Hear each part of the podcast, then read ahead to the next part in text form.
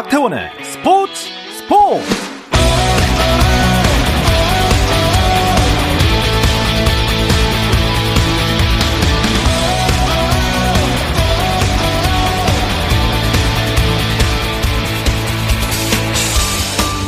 스포츠가 있는 저녁 어떠신가요? 아나운서 박태원입니다. 네, 오늘 이슈들을 살펴보는 스포츠 타임라인으로 출발합니다.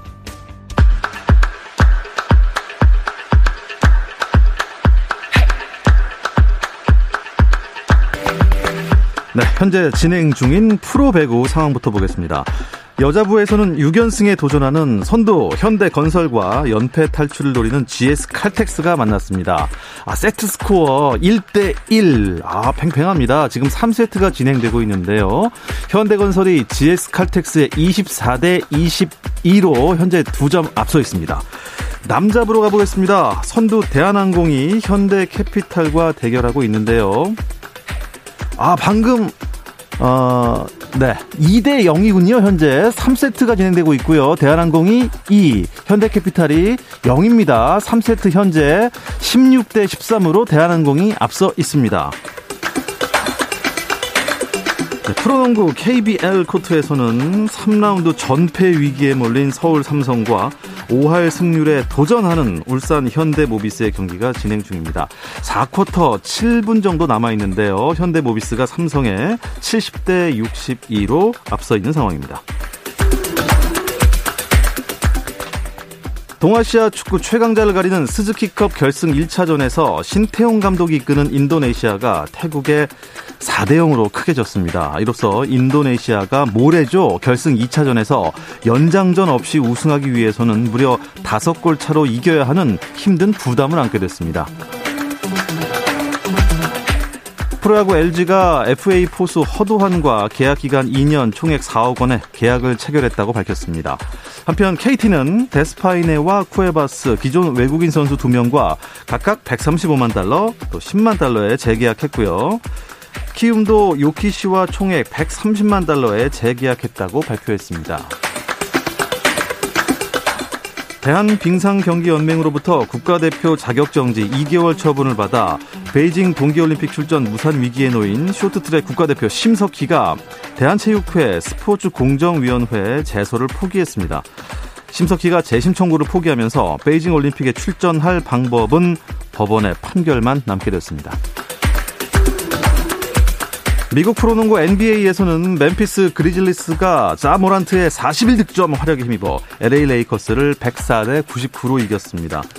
아, 레이커스의 르브론 제임스 37득점이나 올리면서 분전했지만 팀의 패배를 막지는 못했습니다. 한편 시카고 불스는 애틀랜타 호크스의 131대 117로 승리하면서 6연승을 질주하며 동부 선두 브루클린과의 격차를 한 경기로 줄였습니다.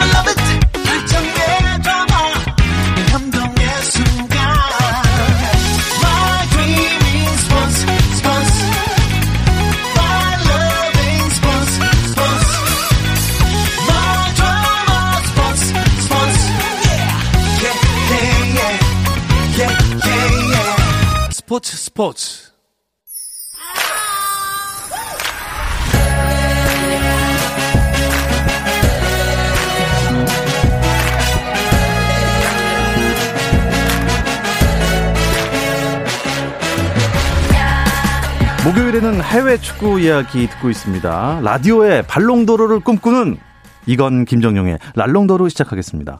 풋볼리스트 김정용 기자와 먼저 인사 나누겠습니다. 어서 오십시오. 안녕하세요. 김정용입니다. 네, 반갑습니다. 자, 이어서 영국에 있는 이건 기자를 연결해 보겠습니다. 이건 기자 안녕하세요. 네, 안녕하세요. 영국에 있는 이건입니다. 네, 오늘도 연결이 잘 됐습니다.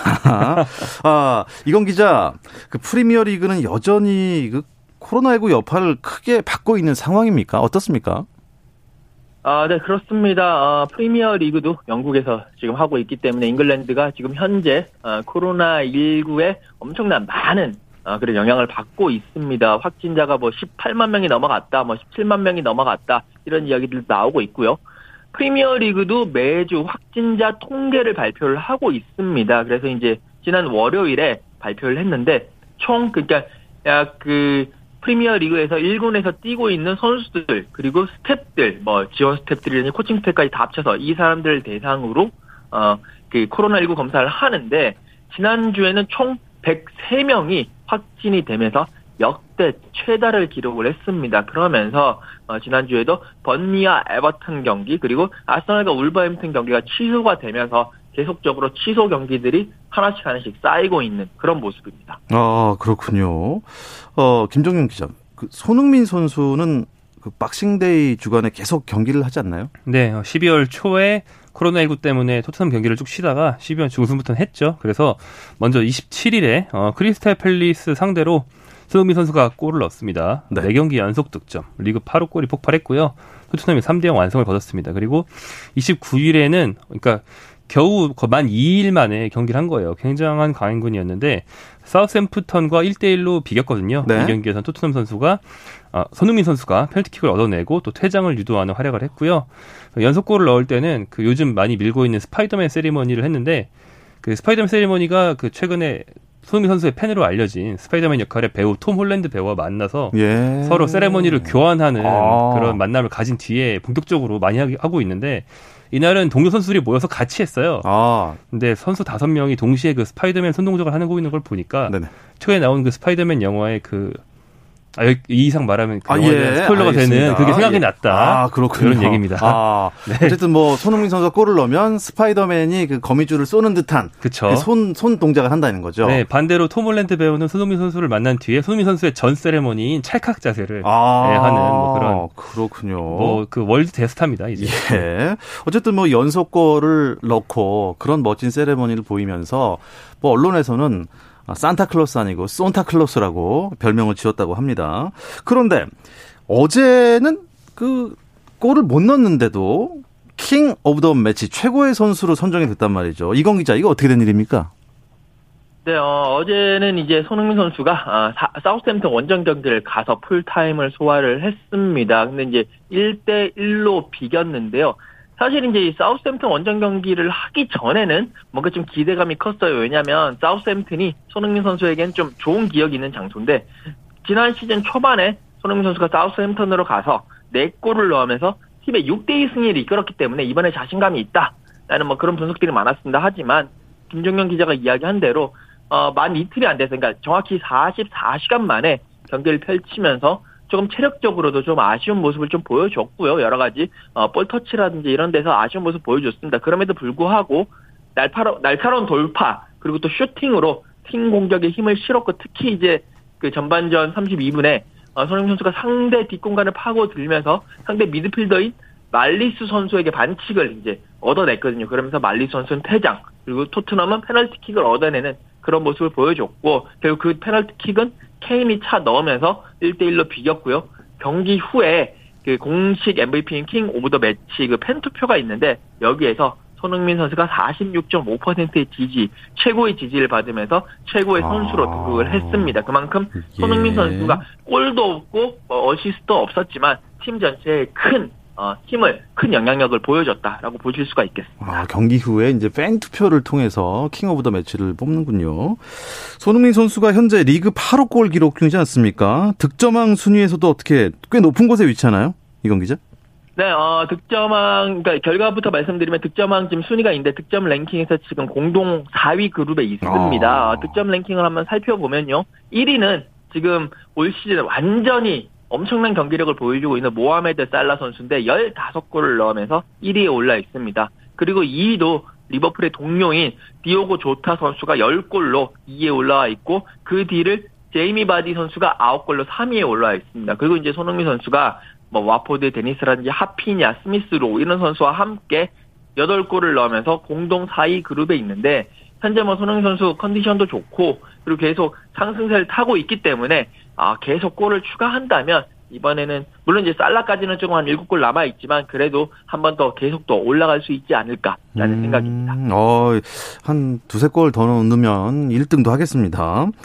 자, 박싱데이 주간에 또 어떤 경기들이 눈길을 모았습니까? 네, 어, 박싱데이가 현지 시간 26일을 말하죠. 이날 맨체스터 시티가 레스터 시티에 무려 6대 3으로 대승을 거두면서 선두를 굳혔어요. 네. 네 박싱데이에 두 팀 합쳐서 무려 9골이 터지는 난타전이 벌어진 건 이 프리미어리그 출범 이후에 처음 있는 기록이었다고 하고 그런 아주 화끈한 경기에서 승리하면서 어, 좋은 모습을 보인 맨체스터 시티가 현재 첼시와 리버풀을 이제 3위, 2위로 쫙 밀어내고 선두를 독주하고 있습니다. 아, 좋습니다.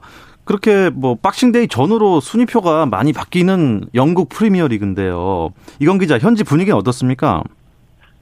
네, 어, 이 복싱데이 기간에 팀들이 정말 이틀 뭐 토트넘도 이제 그 44시간 만에 경기 치르고 다른 팀들도 뭐 40 몇 시간 만에 경기 치르고 50 몇 시간 만에 경기 치르고 하는 등 계속 팀들이 경기를 계속 치르고 있습니다. 그렇기 때문에 이 기간 중에 스쿼드가 탄탄하고 팀의 전력이 좋은 팀들의 결과와 그렇지 않은 팀들의 결과가 계속 나뉘게 됩니다. 어, 오늘 새벽에도 뭐 첼시가 브라이튼과 1대1로 비겼고 대신 반면에 이제 맨시티는 브랜트포드 원정에서 1대0으로 승리하는 등 여러 뭐 이런 팀들의 결과가 조금씩 바뀌고 있는데요. 그 결과 지금 이제 물론 20라운드까지 진행이 됐습니다만 코로나19의 여파로 많은 팀들이 뭐 경기가 아직까지 덜한 팀들도 많이 있습니다. 하지만 이제 일단 맨시티가요. 20라운드까지 그러니까 20경기를 모두 치른 상태에서 승점 50점으로 1위 독주 체제를 굳히는 아. 분위기고요.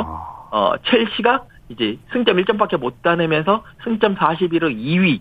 그리고 이제 리버풀이 승점 41. 근데 한 경기를 덜 치렀습니다. 이런 상황에서 3위.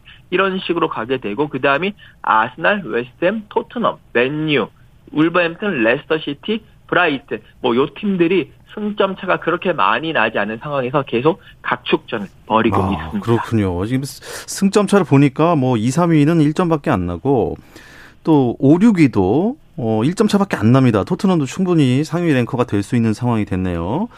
프리미어 리그는 어떻습니까? 박싱데이, 아, 박싱이 아니고 영국식이니까 복싱이라고 해야 되는군요. 아까부터 이건 기자 계속 그렇게 발음하는데, 아, 네. 여러분 헷갈리실 수 있는데, 같은 걸 말하는 겁니다. 이건 기자가 정통 영국식 발음을 써서. 네. 그, 복싱데이부터 새해 연초까지 아주 프리미어리그 일정이 빡빡하죠. 네, 그렇습니다. 아, 물론 코로나19 때문에 어, 예년에 비하면 매 라운드들마다 몇 경기씩 취소가 돼서 경기 수가 좀 적은 편입니다만 그래도 다른 리그들은 아예 쉬기 때문에 네. 거기에 비하면 정말 경기가 많은데요. 맞아요. 특히 한국 시간으로 이제 새해 저녁이죠. 1월 1일 9월 어, 9시 30분에는요. 아스널과 맨시티의 빅매치가 있습니다. 아스널이 어, 지난 시즌 그리고 이번 시즌 초까지만 해도 정말 부진하면서 망했다라는 얘기를 많이 했지만 요즘 4연승을 거두면서 아, 상위권으로 올라오고 있어요. 네. 이 티에리 앙리, 아르센 벵거 시절부터 팬이었던 정말 많은 분들 저희 아내도 그때 팬이었는데. 아, 앙리 나오니까 네. 또. 그 사람들이 진짜 오랜만에 한박 웃음을 짓고 있거든요. 네. 강해진 아스널이 선두 맨시티를 뒷덜미를 잡을 수 있을지 아. 많은 관심을 받고 있고요. 또 1월 3일 새벽 1시 30분에는 첼시와 리버풀 2, 3위 대결이죠. 정면 대결이 있습니다. 예. 아 그럼 말씀하신 이 시간은 현지 시각입니까? 우리나라 시간입니까? 어, 한국 시간입니다. 어, 앞, 앞에 말한 경기가 1월 1일 9시 30분, 뒤에 네. 말한 경기가 1월 3일 1시 30분입니다. 아 좋습니다. 이거는 적어놨다가 이 대경기는 꼭 어떻게든 찾아서 봐야겠습니다.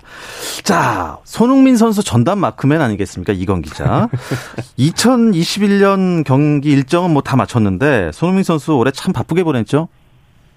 네, 그렇습니다. 손흥민 선수의 2021년은 정말 전체적으로 어 정말 다사다난했고 여러 가지 일들도 많았고 뜨겁게 보냈다라고 보실 수가 있을 것 같은데 어 일단 2020, 2021 시즌에 손흥민 선수는 프리미어리그에서 17골 10도움 이제 2021년 들어서는 6골 6도움을 기록을 했는데 어, 전체적으로 프리미어리그 득점 랭킹 4위, 그러니까 골도 4위, 득점도 4위, 아, 도움도 4위 네. 이렇게 올랐고요.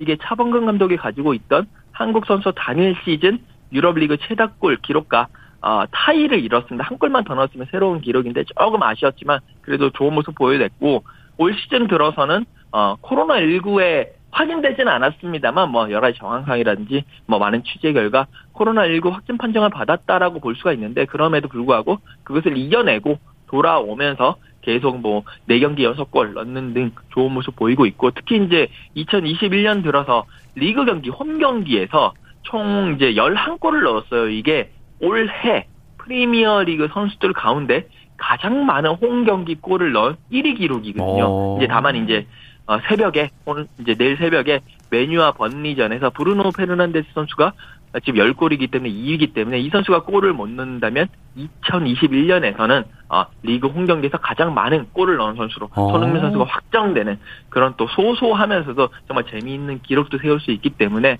어, 전체적으로는 손흥민 선수 2021년은 상당히 좋았다. 예. 어, 평점 뭐 A 정도 줄 수 있을 것 같습니다. 네. 어, 소소하지만 재미있는 기록이 아니고 대단한 기록 아닙니까? 어, 대기록이라고도 어. 볼수 있죠. 예. 네. 그리고 손흥민 선수는 사실 아, 올해 아, 태극 마크 달고 잘했습니다. 기쁨을 아, 많이 줬습니다. 네, 손흥민 선수에게 어, 대표팀의 손흥민에게 올해는 의미가 정말 큽니다. 네. 왜냐하면 거의 대표팀 데뷔 이후로 작년까지 늘 대표팀에서 골이 부족하다. 왜 프로에서는 그렇게 잘 넣는데 대표팀에서는 못 넣느냐라는 말이 꼬리표로 계속 붙어 있었거든요. 근데 올해 그걸 완전히 떼어냈어요.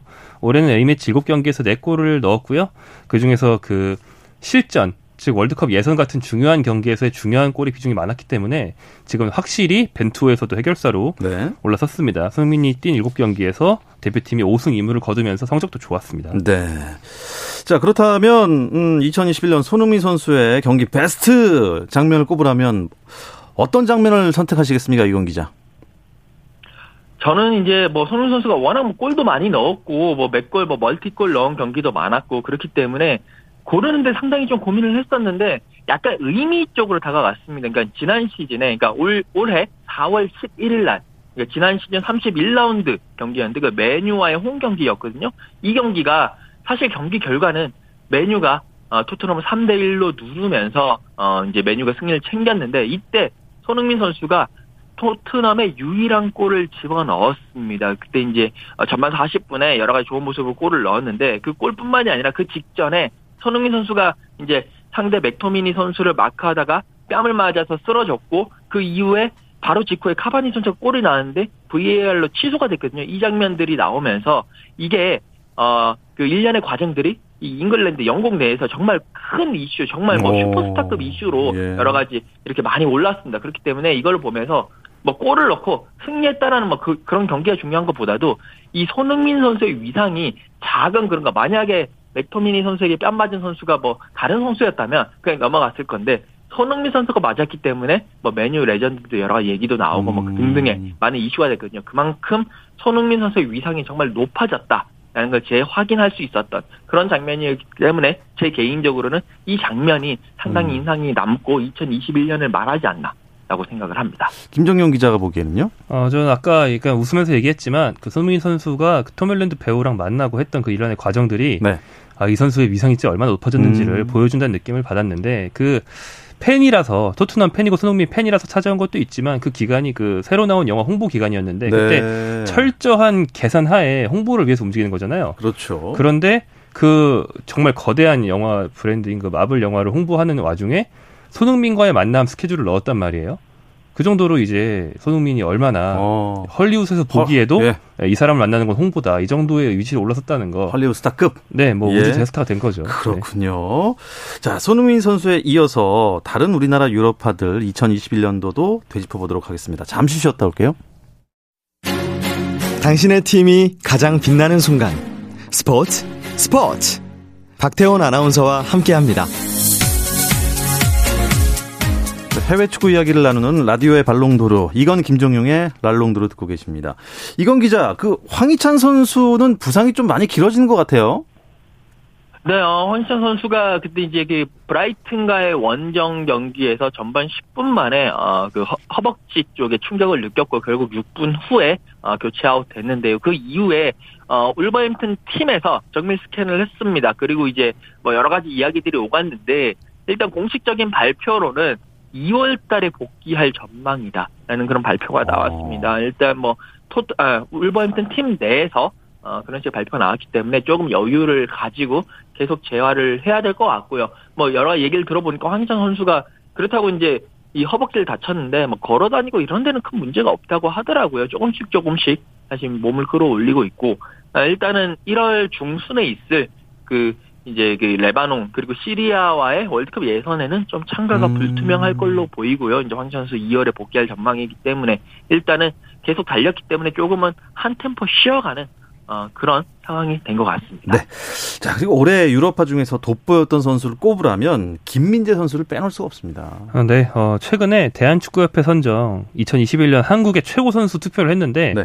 뭐 최종 1위는 뭐 손흥민 선수였습니다만 눈에 띄던 게 축구인과 국내 전문가들의 평가에서 김민재 선수가 손흥민 선수를 앞섰어요. 그 부분에서는. 어, 그 부분에서는. 네, 그 정도로 예. 김민재가 거의 손흥민만큼 잘했다라고도 음. 될 정도의 해였고요. 제가 그 이적한 직후에 터키 이스탄불에 갔었잖아요. 그래서 그렇습니다. 가서 확인해 봤는데 네. 터키 이스탄불 사람들 김민재 정말 좋아하고 이 팀의 그 특히 구단주 네. 고위 관계자부터 말단 직원까지 어. 김민재를 제가 딱 한 경기 했을 때 제가 봤는데 김민재를 안 좋아하는 사람이 아무도 없었습니다. 어. 정말 선풍적인 인기를 끌고 있습니다. 예. 그런데 혹시 말이죠. 한 시즌도 지금 소화를 못 했는데 새해 이적 소식이 들리는 건 아닌지 항상 그게 좀 궁금합니다. 이건 기자? 네, 어, 이제 1월 그 겨울 이적 시장이 약한 한 이틀 정도 후부터 열릴 겁니다. 그러면서 김민재 선수가 정말 맹활약을 하고 있기 때문에 특히 이제 터키 쪽 언론발 여러 가지 김민재 선수가 어디로 갈 것이다, 뭐 어떤 팀이 김민재 선수를 노리고 있다 이런 식의 계속 이적 루머들이 나오고 있습니다. 근데 이 터키 언론의 말을 믿게 되면 이미 터키는 그러면 거의 뭐 스타워즈를 이렇게 펼쳐야 되는 뭐 호날두도 왔었을 거고 뭐 메시도 왔었을 거고 손흥민 선수도 왔었을 거고 터키 언론의 말이 100% 맞다면 그런 식으로 돼야 되는데 네. 뭐 지금 현실은 그렇지 않고요. 예. 또 기본적으로 페네르바체 팀 자체도 당장 6개월밖에 안 쓴 선수를 이렇게 보낸다라는 것 자체가 말이 안 되기 때문에 좀 상식적으로 쉽지가 음. 않기 때문에 일단 겨울 이적 시장은 그냥 나오는 거는 그냥 나오는 대로 그냥 기분 좋게 아 그런가 보다 그만큼 많은 관심을 받나 보다 라고 생각하시면 될 것 같고요. 예. 이제 올 시즌이 끝나고 난 다음에 다음 여름 이적 시장이라든지 이럴 때는 어떻게 될 것이냐. 그때는 이제 뭐 조금 더 가능성이 올라갈 수는 있겠죠. 하지만 이제 확실한 것은 그만큼 김민재 선수가 페네르바체에서 좋은 모습을 보이고 있고 많은 팀들의 관심 대상이 올랐다라는 거. 네. 그것만 이제 딱 확인하시고 좀 기다려 주시면 될 것 같습니다. 알겠습니다. 의심하지 않겠습니다. 자, 김정용 기자, 다른 유럽파들의 2021 시즌 어떻게 평가하시나요? 네, 어, 올해 황의주 선수도 아주 좋았습니다. 지난 시즌은 리그에서 12골을 터뜨리면서 예. 주자리수 득점을 올렸고요. 어, 그리고 이번 시즌도 지금 전반기가 대충 끝났다고 볼 수 있는데 한 6골로 여전히 좋은 경기력 보이고 있습니다. 프랑스 무대 데뷔해서 새 시즌이 아직 다 지나지 않았는데 리그 1에서 어, 정규리그 24골을 넣어서 박주영 선수가 가지고 있는 이 리그 한국 선수 최다골에 한 골 차로 근접했어요. 이번 시즌 끝날 때는 아마 아, 경신할 것 같고요. 그렇군요. 또 이강인 선수한테는 굉장히 중요한 해였죠. 이강인 선수가 여름까지 즉 지난 시즌까지는 어, 정든 발렌시아에 있다가 드디어 발렌시아를 떠나서 지금 마요르카에서 뛰고 있습니다. 마요르카로 이적한 가장 큰 목적은 출장 시간 확보였는데 그 목적대로 어, 지금 주전으로 쭉 뛰고 있고 어, 어, 경기마다 기복은 있습니다만 좋을 땐 정말 좋은 모습 보여주면서 역시 대형 대형 유망주다 대박 음. 유망주다 안정성만 생기면 더 잘할 것 같다 이런 평가들 받고 있습니다. 그렇군요. 저는 사실 이강인 선수 저희 너무 이제 처음에 기대를 많이 하고 이게 설레발로 끝나지 않을까 하는 걱정도 사실 있었습니다. 우리 슛돌이 아닙니까? 아 그렇죠. 예, 네. 마요르카에서 조금 더 더욱 더 강렬한 인상을 또 심어주시길 기대를 하겠습니다. 아 이건 기자 유럽 축구 전체로 보면 어떤 이슈들이 눈길을 모았던 한 해였다고 평가할 수 있을까요? 어, 일단 가장 큰 이슈가 정말 그 바르셀로나의 완전히 둥지를 틀고 은퇴까지 할 것 같았던 뭐 그런 이제 리오, 죄송합니다. 리오넬 메시 선수가 바르셀로나를 떠나서 갑자기 파리 생제르맹으로 이적을 했다는 맞아요. 사실이 가장 유럽 축구의 큰 이슈가 아닌가 싶습니다. 뭐 바르셀로나에서 그런 여러 가지 재정적인 그런 어려움이 있었기 때문에 결국 어, 메시 선수를 떠나보는 수밖에 없었고 맨시티를 가느냐 파리 생제르맹을 가느냐라는 뭐 이런 이야기들이 있었지만 맨시티는 그 전에 잭 그릴리시에게 정말 오버페이 많은 돈을 쓰면서 메시 선수를 영입할 자금이 없었기 때문에 결국 파리 생제르맹을 갔고요. 메시 선수가 파리 생제르맹에서 일곱 번째 발롱도르를 타면서 어 그래도 어느 정도 자신의 건재를 뭐 물론 그 발롱도르 자체는 아르헨티나 대표팀의 코파 아메리카 우승으로 인해서 나온 거지만 어느 정도의 뭐 모습을 보여줬고 메시가 이적을 하니까 또 이제 호날두도 가만히 있을 수 없다. 자기도 그런 이슈에서 이제 벗어나는 걸 두려워했다라는 느낌도 드는데 그런 나머지 맨유로 복귀를 하면서 이런 메시, 호날두가 마지막 불꽃을 또 어, 메시는 새로운 도전, 호날두는 다시 친정에서 어, 불태우는 모습을 보여주면서 이것이 가장 큰 어, 이슈, 음. 가장 큰 어, 뭐 그런 이야기거리가 되지 않았나 싶습니다. 리오넬 메시가 일곱 번째 발롱도르를 수상했을 때, 야 역시 메시는 메시다 이런 생각이 들더라고요. 김정윤 기자는 또 어떤 것들이 떠오르세요? 어, 바르셀로나 얘기를 마무리하려면 이 팀이 몰락했다라는 얘기를 해야 됩니다. 아, 예, 예. 정말 오랜만에 몰락했고요. 바르셀로나에서 그 메시 전에 호나우지뉴 때부터 그러니까 2004년부터는 쭉 전성기였는데 맞습니다. 드디어 몰락했다. 그리고 이탈리아에서는 또 어, 정말 영원히 이탈리아 세리아를 지배할 것 같았던 유벤투스가 바로 지난 시즌에 호날두가 있음에도 불구하고 우승에 실패하던 이번 시즌은 더 크게 어. 몰락을 하는 그런 분위기가 납니다. 예. 그리고 이제 올해는 큰 대회들이 있었죠. 1년 늦게 열려서 2020이라는 타이틀을 달고 있지만 올해 열린 대회들이 있었어요. 맞습니다. 유로 2020에서는 이탈리아가 우승했고 어 올림픽 올림픽 남자 축구에서는 브라질이 우승을 했죠. 그리고 유럽 축구 전체를 흔들었던 슈퍼리그 출범 시도 그러니까 유럽 축구에서 제일 인기 있는 뭐 맨유, 아, 메, 아스날, 레알 마드리드, 유벤투스 이런 팀들만 모아서 별도의 리그를 만들자라는 시도가 있었죠. 현재로서는 무산됐습니다만 네. 어, 유럽 축구 전체가 더 큰 대회, 더 상업성이 높은 대회를 추구하고 있다는 것을 단적으로 보여주는 사건이었습니다. 네. 자, 뭐 한 해 마무리하는 시간이니까요. 음. 피파에는 최고의 골 시상하는 푸스카스상이 있으니까 우리도 이제 라롱도르 푸스카스상을 선정해 보도록 하겠습니다. 이건 기자, 2021 베스트 골은 어떤 골이었나요? 아, 네, 베스트 골은 어, 저는 레반도프스키의 어, 올 시즌 마지막 골을 선정을 하고 싶습니다. 레반도프스키가 올해 이제 마지막에 골을 넣었는데 이 골이 레반도프스키의 그 이제 올해 마지막 이제 43번째 골이었습니다. 이 골이 의미가 있는 게 사실 분데스리가 역사에서 어, 한해 어, 최다 골이 게르트 뮬러 선수 이제 올해 이제 작골을 했는데 이 선수가 어, 넣었던 42골이 마지막이었거든요. 이제 레반도프스키가 이 골을 넘어서서 43골을 기록을 하면서 아. 역사에 독일 역사뿐만이 아니라 이 전체적인 이 그 유럽 축구 역사에 새 어, 네. 이정표를 세웠기 때문에 뭐 골이 멋있고 안 멋있고 이런 걸 떠나서 저는 이 의미에 부여를 하면 주목을 하면서 레반도프스키의 이 골에 한번 한 표를 던지고 싶습니다. 아, 레반도프스키 예 멋있네요. 김영민 기자는요? 네, 어, 손흥민이죠. 아, 이건 기자는 손흥민 전담 기자 자격이 좀. 네. 손흥민 선수가 연초에 아스널 상대로 엄청나게 아름다운 중거리 슛을 넣어서 큰 화제가 됐었는데 이게 예술적으로 굉장히 멋있었고 그 통계에 따르면 어, 0. 아, 2% 2% 0점이 아니고 2%즉 통계적으로 볼 때 50번 차에 한번 들어가는 그런 골이었다고 합니다. 예, 손흥민 선수의 그 골을 베스트 골로 쳐주셨네요. 자, 여기서 마치도록 하겠습니다. 영국의 이건 축구 전문 기자 한 해도 수고 많으셨습니다. 네, 감사합니다. 네, 풋볼리스트 김종윤 기자 고맙습니다. 네, 고맙습니다.